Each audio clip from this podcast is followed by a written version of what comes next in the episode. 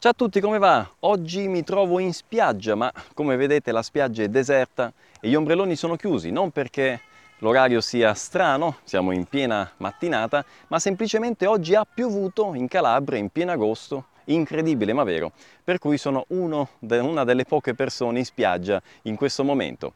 Oggi voglio parlarvi di eh, due espressioni di tempo semplici ma che a volte vengono confuse. Sono poco fa e tra poco.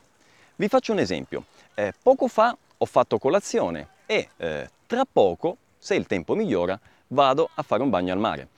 Poco fa è un'espressione che si riferisce al passato. Poco fa ho fatto colazione. Equivale a eh, faz poco tempo oppure poco tempo atrás. Mentre tra poco andrò a fare il bagno al mare, tra poco è un'espressione che si riferisce al futuro, ok? Da chi a poco tempo. Quindi il fa riferito al passato, il tra riferito al futuro.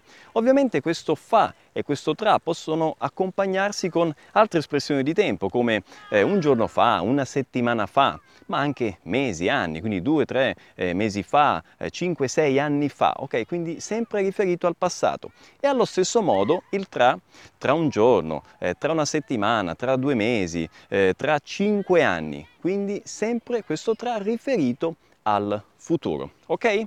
Bene ragazzi, spero che sia chiara, una semplice differenza, differenza ma importante eh, percepirla.